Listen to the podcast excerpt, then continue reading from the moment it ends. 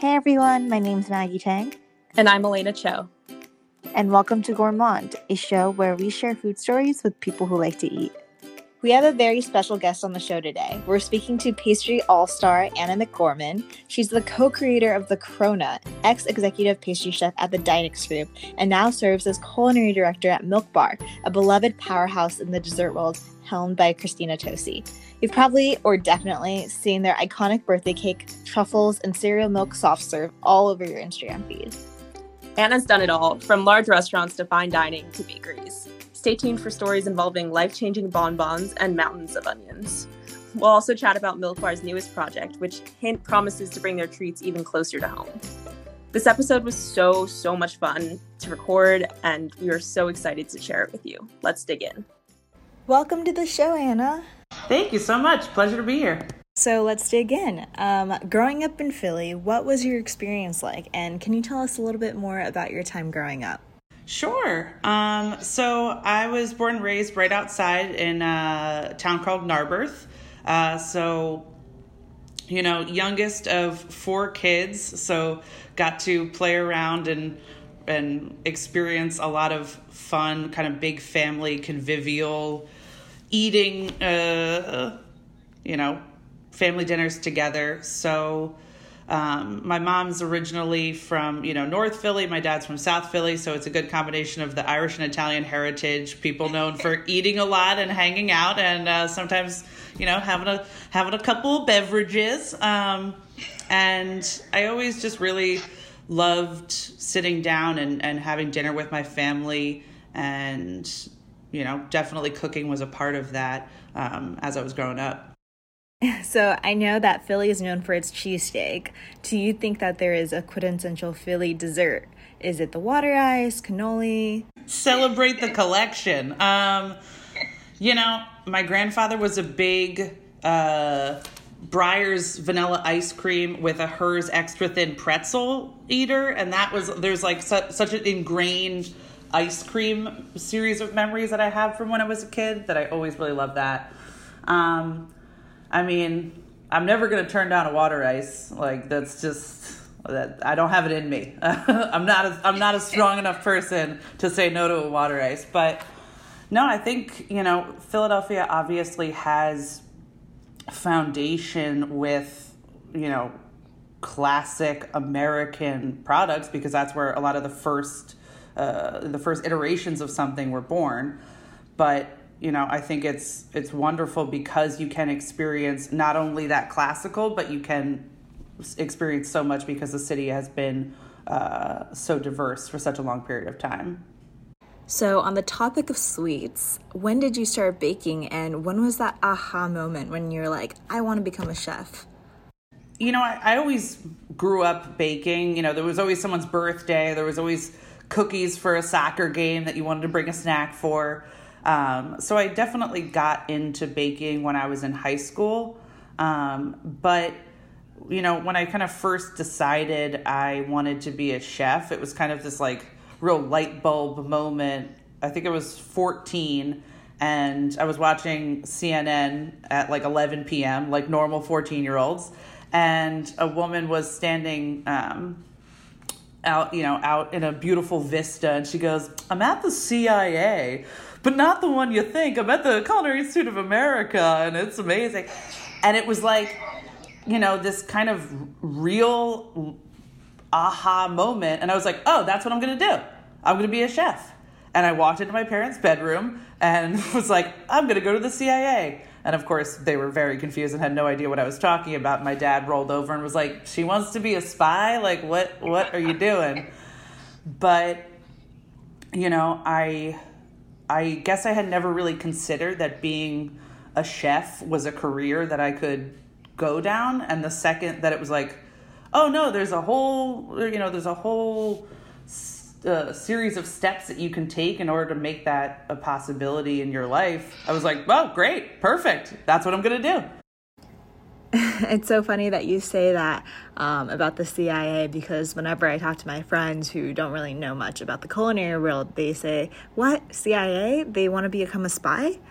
Yep. Forever and always. they at one point tried to have a food and beverage institute, quote unquote, that then they called the FBI, and I was like, now y'all just playing, okay? Just cool it. You've gone too far. Um, so I'm curious, what then drew you to pastry, um, and kind of what made you choose that route as opposed to a more savory route? I mean, I initially started cooking um, on the savory side, and you know, I think that there were there were certain moments of uh, not wanting to butcher meat at you know six o'clock in the morning that I was like, there's people out here baking muffins and eating cheesecake, and I'm over here like butchering a skirt steak. This stinks. I don't want to do that. Um, Can't blame you. yeah, but r- realistically and rationally, um, pastry is you know very rooted in specificity and in detail, and I've always really liked that. And cooking is great because it's like, oh, great, you don't have this thing, grab this other, put them together. It's going to be new and exciting. But like, I also have to realize that my personality type is both very, you know, wacky and lackadaisical, but also like I love form and function. But, you know, scheduling and numbers and, and coordination and organization is something that I just deeply appreciate. So I think it was a good balancing act for me um, to have that structure that's grounded in pastry, not just on the culinary side. Definitely, it really bridges that gap between kind of the scientific and the artistic, um, which is what I love about it. Um, I at one point in my life thought I wanted to study art and chemistry together. So, and I love to bake, so it kind of all makes sense. Right in there. Love Yeah. that. So, Anna, you watched the CNN segment, decided to go to culinary school and start working in restaurants. Um, from my personal experience, I've staged around in a few restaurants here and there. Um, it gets really, really tough. So, I'm wondering, was there ever a moment that you kind of was like, "Ugh, this isn't for me," and questioned the path you were on? plenty of moments of pause. You know, you don't.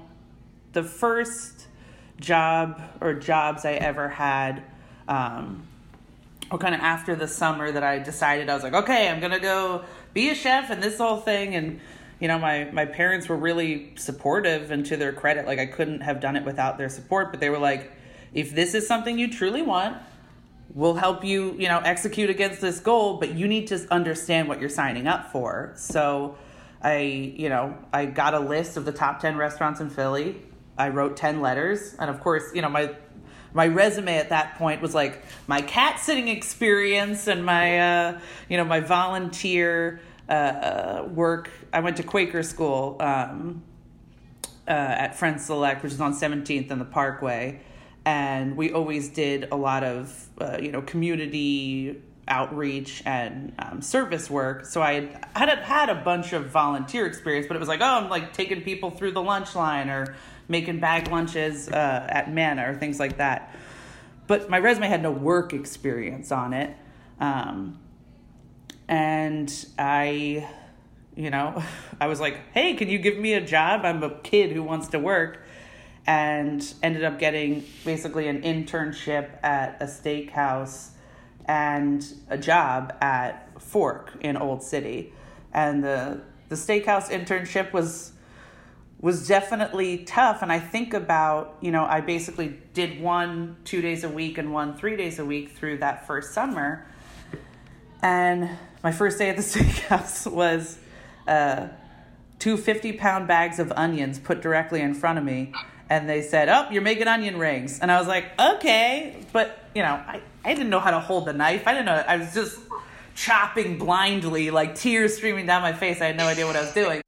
Yeah, you must have been like sobbing. Oh my god! Oh, just I mean, I was just in a corner for like six hours, being like, "Huh, what?"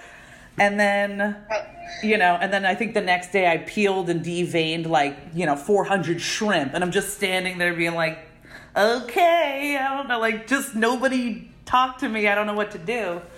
Um, but the the chef at Fork at the time, he like brought me in for like a real interview, and sat me down and said, "Okay, we're gonna pay you." Uh, you know, I think it was like six fifty at the time. It was like two thousand one, and he was like, we're gonna pay. I was like, no, but I don't, I don't know anything. I can't, you know, I, I have no experience. He said, no, because you're gonna work hard, and that is worth something, and we're gonna pay you. And the first day at Fork, you know, he had like a whole thing set up, and I can see it like so clearly in my mind that it was like a cutting board, and there was red onions and cucumbers and tomatoes, and he said, you're gonna make gazpacho. I don't care how long it takes, but I want you to be proud of it when it's done. And it was like this unbelievable moment of clarification of the choice that I had made because it was like, and sometimes I think if I had only ever gotten that one internship at a steakhouse, like I probably wouldn't be doing this because I probably would have done it for that one summer and been like, well, that stinks. Like I'm out. I mean, maybe not, but yeah, like that's that that ain't it but the the source of of pride that I had working, you know, at this nice restaurant that then when my family, you know, came in and had dinner and it was, you know, it's like, oh, I made that, you know, and it was even if it was just the vinaigrette, it was so powerful to have that that, you know, reflection and pride in my, you know, in my work yeah, you really have that kind of ownership of the dish. Um, so I'm curious, after the CIA and working at a few restaurants, you moved to New York and decided to go work for the renowned restaurant Daniel. What made you want to work at the highest echelon of fine dining? Daniel was very, uh, uh, you know, well renowned um, and, and continues to be it had two Michelin stars at you know at the time that I joined the team, um, and really you know I had a foundational experience there where after I graduated culinary school, my dad said, "Hey, like, let's go to New York and and have a meal. Let's celebrate, uh, like you know as a as a you know a present for graduating culinary school." And he said, "You pick the restaurant, we'll go." And I was like, "Okay, great, this is amazing." and I chose Daniel. And we, you know, we had this like unbelievable dinner. And it was just the two of us. And, you know, it's like, you know, when you have a big family, normally it's like a lot of people going on. It was just like a great activity to have just my father and I. And, you know, one of the the captains there who was, you know, helping serve us at the table, um, you know, basically like started giving us a little bit of shit about being Eagles fans because he was a Giants fan. And it was like, we had such a great time because the food was so excellent and it was this like very fine dining atmosphere. But everyone was so joyous and opening and welcoming and, you know, just congratulatory. Oh, you graduated culinary school. Oh, it's amazing. And it was just like, I felt really comfortable there where normally, you know, I, you don't comfort isn't necessarily the, the number one feeling you get going into a, a super fine dining experience. Um, and the meal ended, and after, you know, 8 million courses and all these different things, you know, they bring over the check and then they bring over uh, a tray of petit fours and bonbons. And I took a bite of one of the bonbons on this like glorious little silver tray, and it was like the best thing I had ever eaten. And it was a tiny milk chocolate lemon verbena bonbon. And it was like, I had, you know, at this point in my career, I had worked at a bunch of, you know, nice restaurants. I'd had a lot of great eating experiences. I, you know, lived and worked um, for a few months in England at like a very nice restaurant. So it's like I'd eaten nice stuff before, but that like succinctness and quality on something that was free on something that most people didn't care about most people they just drop a mint and okay you're out but it was like you could tell how much they cared about it even though it they weren't charging anybody for it. It was just a thing to leave the meal in a beautiful way. And i was like well this is it. I gotta figure out how to I mean, eat more of these really was, you know, priority one, but figuring out how to make it and be part of that um, was was just a big moment. So, you know, getting a getting a job there was was always kind of in the back of my mind as a hope of something that I could do. and it's why I, you know, I, I really went after that specific restaurant because because of that meal and because of you know something that was often overlooked um, that was dealt with such care. Yeah, that's the thing about fine dining. It's so magical. You have the food, the service, the atmosphere, and the experience there is just unforgettable. So, what was it like working at Daniel? You get your mind blown regularly because you're just like, oh, like that just is Daniel Boulud just walking through. Like that, like there, people come in and and just have these big moments in their life that you're able to share. It's the same experience that I had had where it was like, this is the meal that I'm having to celebrate graduating college, or this is the meal that, uh, you know, my 50th wedding anniversary. And working at a restaurant like that means you need to take everything so seriously because you never want to be the person that lets someone down on their you know their 25th anniversary or because the you know the birth of their kid whatever like there are these big milestone moments that you uh, that you treat with such care and you know it it is inflected in every piece of the you know the restaurant's puzzle and everyone just you know bats at a higher percentage because everybody has to drive each other up and forward. The quality of cooking um, around that time that was happening at Daniel was just like unbelievable. And obviously it showed because we went from two Michelin stars to three and like had a lot of a lot of positive press and all of these big moments and you know, you could just tell that everybody was really vibing with one another.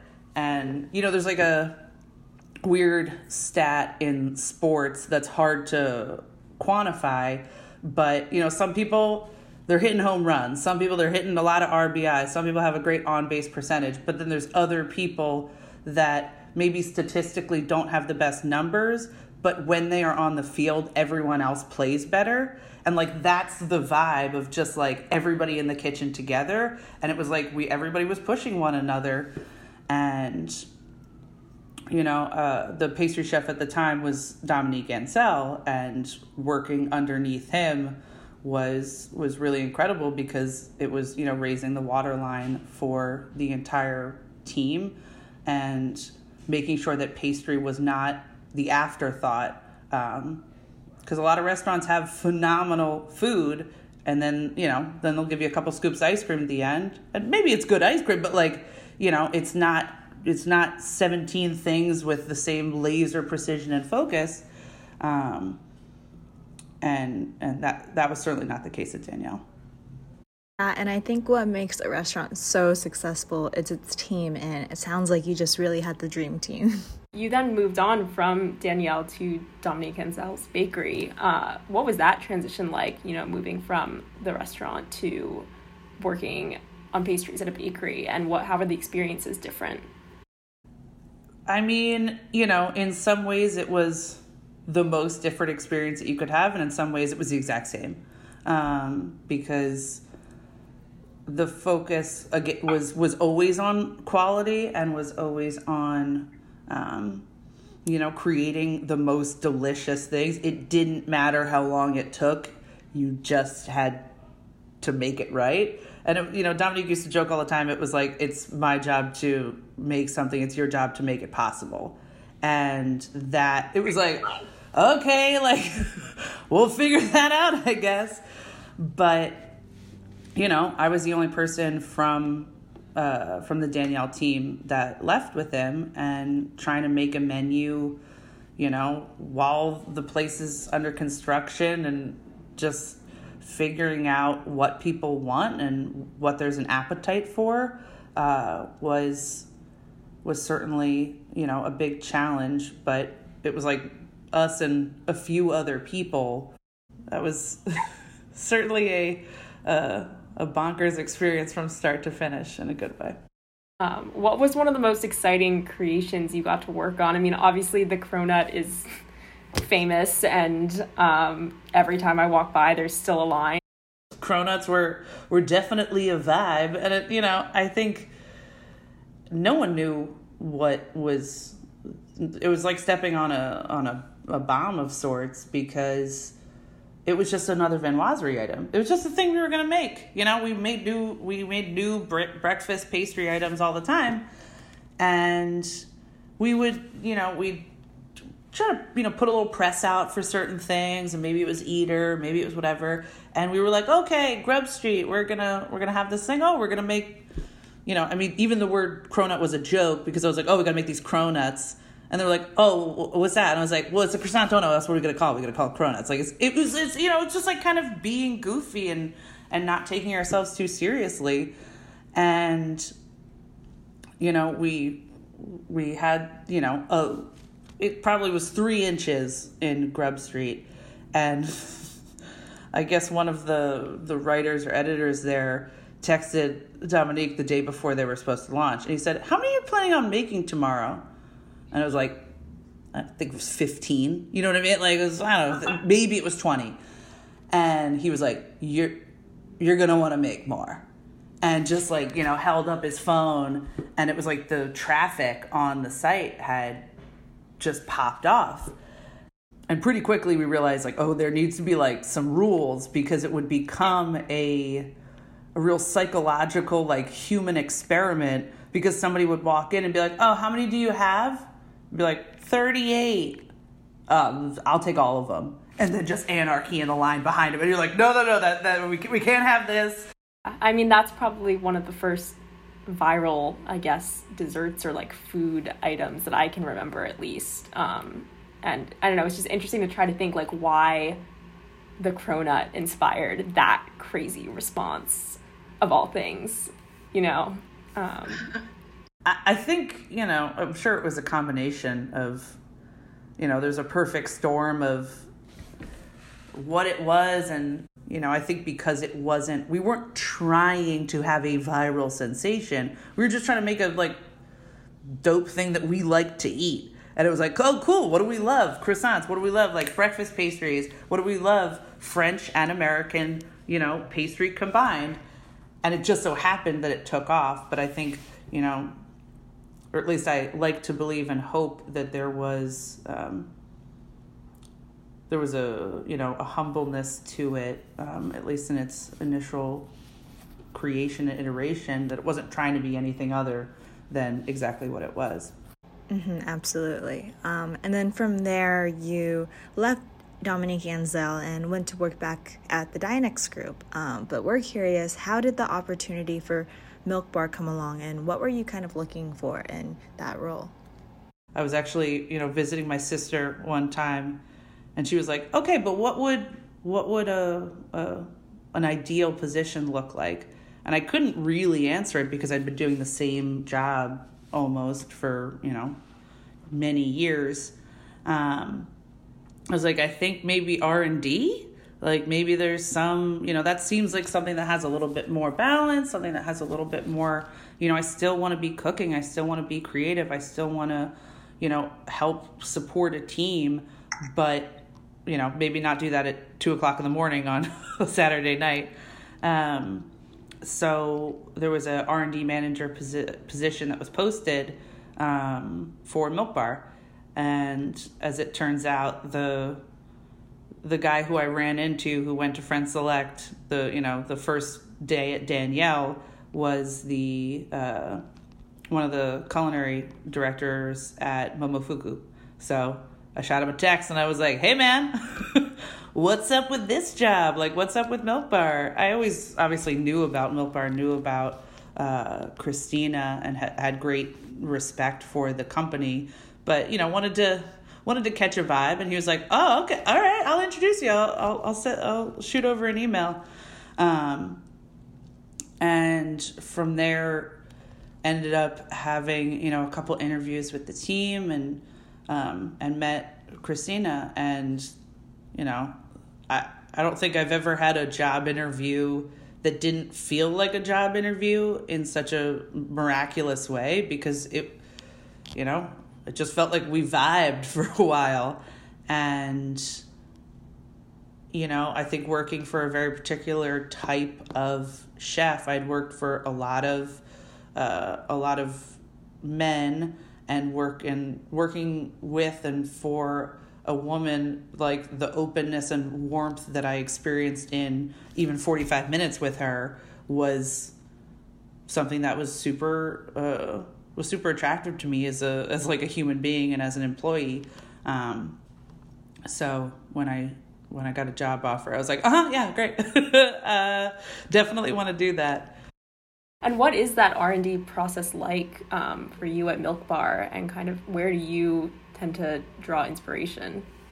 I mean, Milk Bar is is so many things to so many different people, but it is truly grounded in in you know positive vibes and nostalgia.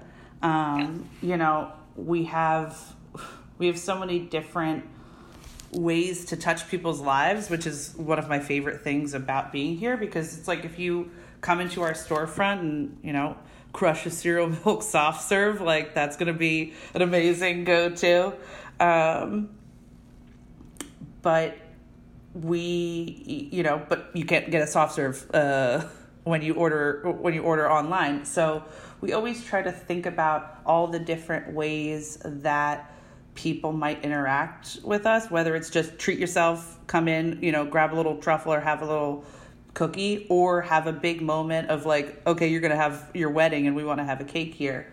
So that all of that is you know imparted in the r&d process but you know we're trying to we're trying to make people feel good with with pastry and you have to start um, a lot of times with a feeling. Um, and sometimes sometimes that feeling is grounded in a particular flavor profile. Sometimes it's like oh i really love you know this type of pie that i had when i was a kid or i really love this uh, this very particular like associated memory. Or sometimes it's just you know what what do you think of when you think of your mom? What feelings do you get from your mom? Now let's try to figure out how to make a cake or a product um, supportive of that feeling, and hopefully, uh, hopefully keep it grounded always and forever in the best tasting thing, um, and you know the highest quality. Yeah, yeah, I mean, I love that idea of kind of pastry and sweets is so grounded in experience and as this experiential thing, whether it be, you know, the petit four or that last truffle um, that you're getting at Daniel, or if it's going in for a uh, cereal milk ice cream at Milk Bar. I feel like that kind of runs through. Um, and there are so many, I mean, famous treats at Milk Bar from the cakes, Milk Bar pie, the soft serve. I think the soft serve might be my favorite. Um, what is what tends to be the best seller? I feel like they're all best sellers, but has it changed or shifted over the years? Um, you know, like the compost cookie just crushes forever and always. I mean, you took a chocolate chip cookie and turned it on your head, and then it was like, okay, I'm gonna put graham and pretzels and potato chips and butterscotch and have like the best salty sweet snack as possible. So in my mind, I'm like, I mean, forever and always. That's that's always a a big a big friend and a big fan. Um, the birthday cake is, you know, I think such a resonant treat for people because it bridges that um, that nostalgia gap with something that is, you know, curated and really well thought out and, and jam packed with flavor and texture in a way that is unique. And certainly you know we have seen that as you know people have transitioned to a lot of online shopping over the last six months um, that the birthday cake is is a, a, a good moment and touch point for people. Um, but we also have you know a brand new channel which we've gone into this year which is grocery stores. And you know we're trying to give ourselves room to to grow and to innovate in all of these different places with all sorts of different flavor profiles while also keeping it grounded in the tradition of what people know milk bar for so you mentioned grocery stores. Um, we know that Milk Bar is launching at Target, and that'll probably be announced by the time this podcast comes out. So everyone go check that out. But we spoke a lot about quality in this episode, and how will Milk Bar kind of keep its authenticity as it expands to a wider consumer base, and how do you deal with that quality quality control while staying true to the Milk Bar brand throughout all this exciting expansion? I mean, I think my favorite thing about the the expansion into grocery stores is because in a way it kind of feels like we're coming home. You know, if you think about the foundation of cereal milk soft serve, it's like that's that's grounded in Christina, um, you know, early on in her career, going to bodegas and being inspired by the cereal aisle. So it's, you know, it's it's a a, a wonderful playground that we've experienced. Um, that you know we can reap a lot of great flavor uh, ideas and ingredients from. Um, so you know, I think it's been. Uh, it's certainly been a challenge, but it's also a, great um, experience to to have Milk Bar be accessible to a lot of different people. Um, you know, I think the goal for our consumer packaged goods line and, and within the grocery is like to bring some fun, to bring some Milk Bar spirit, even if you can't come and have a a, a one-on-one, you know, personal experience at our brick and mortar storefront. We still want you to be able to have that energy even if it's just a cookie in your purse. I tell people all the time put a cookie in your purse and invariably, or your backpack, whatever, invariably hand that to somebody at some point through the day who looks like they're having a tough time and watch that person's day be radically changed because it's because it's the it's the joy of of you know cookies are optional. You know, cookies are not about I need to have my 17 cookies a day. I mean, I might need to have my 17 cookies a day, but um, you know, it's about uh, spirit and and you know the action of maybe you know sneaking into the cookie jar. Obviously, you know, birth pun somewhat intended. Um, you know, it's been a, a unbelievable and really. Um, uh, awesome undertaking to to try and innovate and ideate in uh, in a new space, um, but certainly really want um, really want people to be able to to have a nice moment. And obviously, launching in the middle of a pandemic, you know, in Whole Foods in April was. Uh, was probably not what we thought that we were going to launch, but if it meant that we were able to show up for people who couldn't come out to a physical storefront or couldn't, you know, wanted to order something online, um, it really, you know, hopefully it helped bring a little bit of joy and levity into what was a pretty Rough tough, time. yeah, tough situation for everybody. Yeah, definitely. In a weird way, I mean, you know, poor timing, I guess, for business, but kind of perfect timing in terms of what people were really needing um, and access. Uh, and then, kind of following that um, train of thought, how has your job and day to day been impacted by the pandemic? Have you been doing, you know, recipe tests at home or going into an office um, throughout the past few months? I'm, I'm, I'm working out of our commissary right now, and I took my, you know, took my mask and my, my bouffant off to have this conversation. But, you know, safety is the, the most important thing. So I feel like we really, you know, we were always concerned with food safety and quality and cleanliness. Um, but we've been able to to really rely on on the teams to to come together and um, you know christina's mom literally hand sewed masks for the entire company. And like okay first of all I, I, I this woman is the nicest person alive. Christina is like the nicest person alive but then you're like oh you meet her mother and she I, you understand why christina is the way that she is because she's amazing but like she this you know the she was literally hand sewing masks and writing notes to every single person like hand like dear anna thank you so much and then she shipped the masks on top of candy so that they smell nice.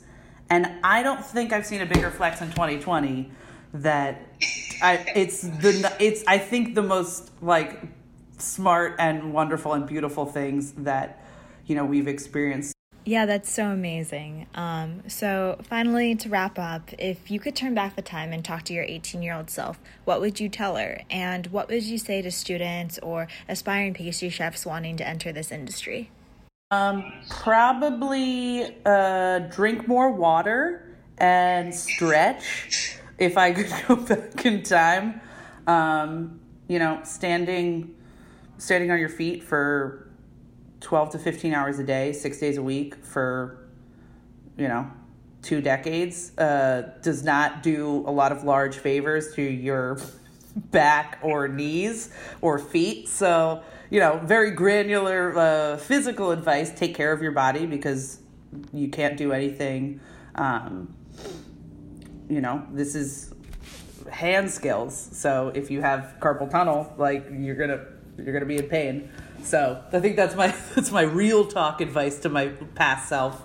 Um, but you know, I think the most important thing is when you're starting out in this business is uh, is not being too closed off about what you expect or what you uh, what you think you want.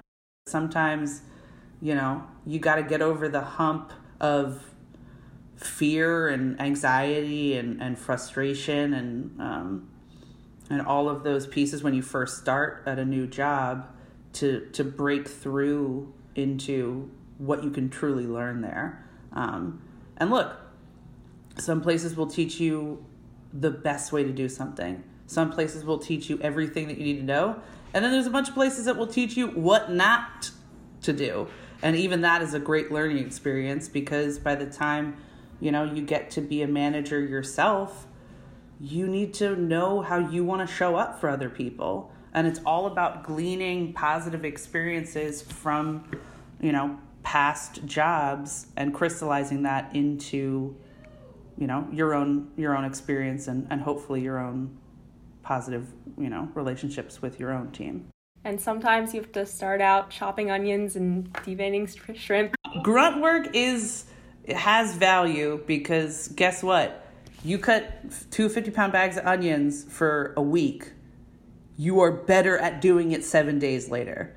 You know, I think that sometimes, you know, I had a one of one of my jobs when I was in uh, England was I had to shell fresh almonds, and I didn't realize what was going to happen until I was started. You know, there's like a I don't know if you've ever seen a fresh almond, but it's kind of like a fuzzy green thing with like a peach pit inside, and then inside of that is the almond. It's pretty much the biggest pain in the tush thing you can do. But you gotta crack into it and you know get through this thing. And my arms were kind of itchy, and I was like, oh, this is this is this is weird. Maybe it's my jacket, maybe it's the laundry detergent. And I walked up to the sous chef like two hours into it because I had ten cases to do and I was like, is it no- normal? Oh, yeah, it's a cyanide. Excuse me? What? He was like, oh, yeah, it's a, that's where cyanide comes from. It comes from almonds. And I was like, you didn't think you should tell me that? And of course, I had to do that over the course of a month. So every day I just had a cyanide rash that was, you know, super not chill. But guess what? I could shell an almond pretty quick. So finally, we wanted to close out with something fun. We have a little speed round of just a few kind of like one liner questions. Say the first thing that comes to mind. Um, so the first one is What is one kitchen tool you can't live without? Oh man, one kitchen tool I can't live without. Um, microplane. What is your favorite midnight snack or late night restaurant? I mean, late night snack uh, I'd say anything in the Frito Lay family and or pretzels. Um, I like a little salty snack. Late night restaurant. Oh man, uh, there's a bodega kind of near my house that does fried chicken, um, and it's just it, you know you would never know looking just at this bodega that this is some of the best chicken you can get. So I really, you go in there, you get a thigh for a dollar twenty-five. That is that is some good eating, and I think New York bodega food that is just absolutely crushing it is some of the best late night snacks that you can have. As a New Yorker, I can attest. It's true. And then, what do you think the most underrated item at Milk Bar is, if you had to pick one? So, the corn cookie has its evangelists, but I don't think enough people are out here eating corn cookies because they are so good. And also, secret life hack if you ever stick it like in the microwave for a few seconds, or you stick it in my personal favorite, put it in the toaster oven so it gets like just a little toasty, warm, unbelievably delicious, and one of my favorite like go-to snacks because all the I mean all the cookies are amazing. Cornflake chocolate chip marshmallow is my favorite cookie. I, I it's like choosing uh, uh, amongst your, your your children who's the best, but I you know each of them have their very own moments because in my mind like no one's ever said to me you know blueberries and cream cookie is a breakfast cookie but yet in my mind, I'm like, oh, it's you know, it's it feels kind of like a blueberry muffin. And again, that's a that's a great toaster uh, toaster cookie as well. But you know, corn cookie has this great kind of mid afternoon. I need a little something sweet, but it's not too sweet. That it's it's great vibe. I'll definitely have to try the toaster oven trick. Yeah, I think I need to place like a big order of milk bar cookies and stick them all in the toaster. oh, we can get you some stuff. Uh, nope. and then finally, the age old question chocolate or vanilla? Um, twisties, 100%. Can't do it. I mean, yeah, I, I have no. If I'm trying to get a soft serve, like a real like Mr. Softee, I'm trying to go twisties. If under severe duress, I had to pick one, I'd probably go chocolate. But I would say probably I would go milk chocolate rather than dark chocolate, which is like not really the pastry chef answer in me, but it is the nostalgia, like, you know, American vibe in me that because milk chocolate has the vanilla component into it. So you're still getting that twist in there somehow. you see it. Awesome. Well, this was such a pleasure. Thank you so much for taking the time to sit down with us. And this was just such a com- fun conversation. No, the absolute pleasure was mine. Really, really appreciate the opportunity to talk with you guys. And feel free to come, uh, come hit us up. We eat all the cookies together.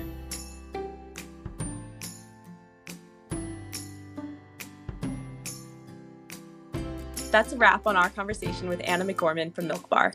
Check out Milk Bar on Instagram at Milk Bar Store or milkbarstore.com for nationwide shipping. And be sure to check out their latest product line at Target. Thank you to Aon Rogers for producing, editing, and mixing the episode, and D Day for her help on our team.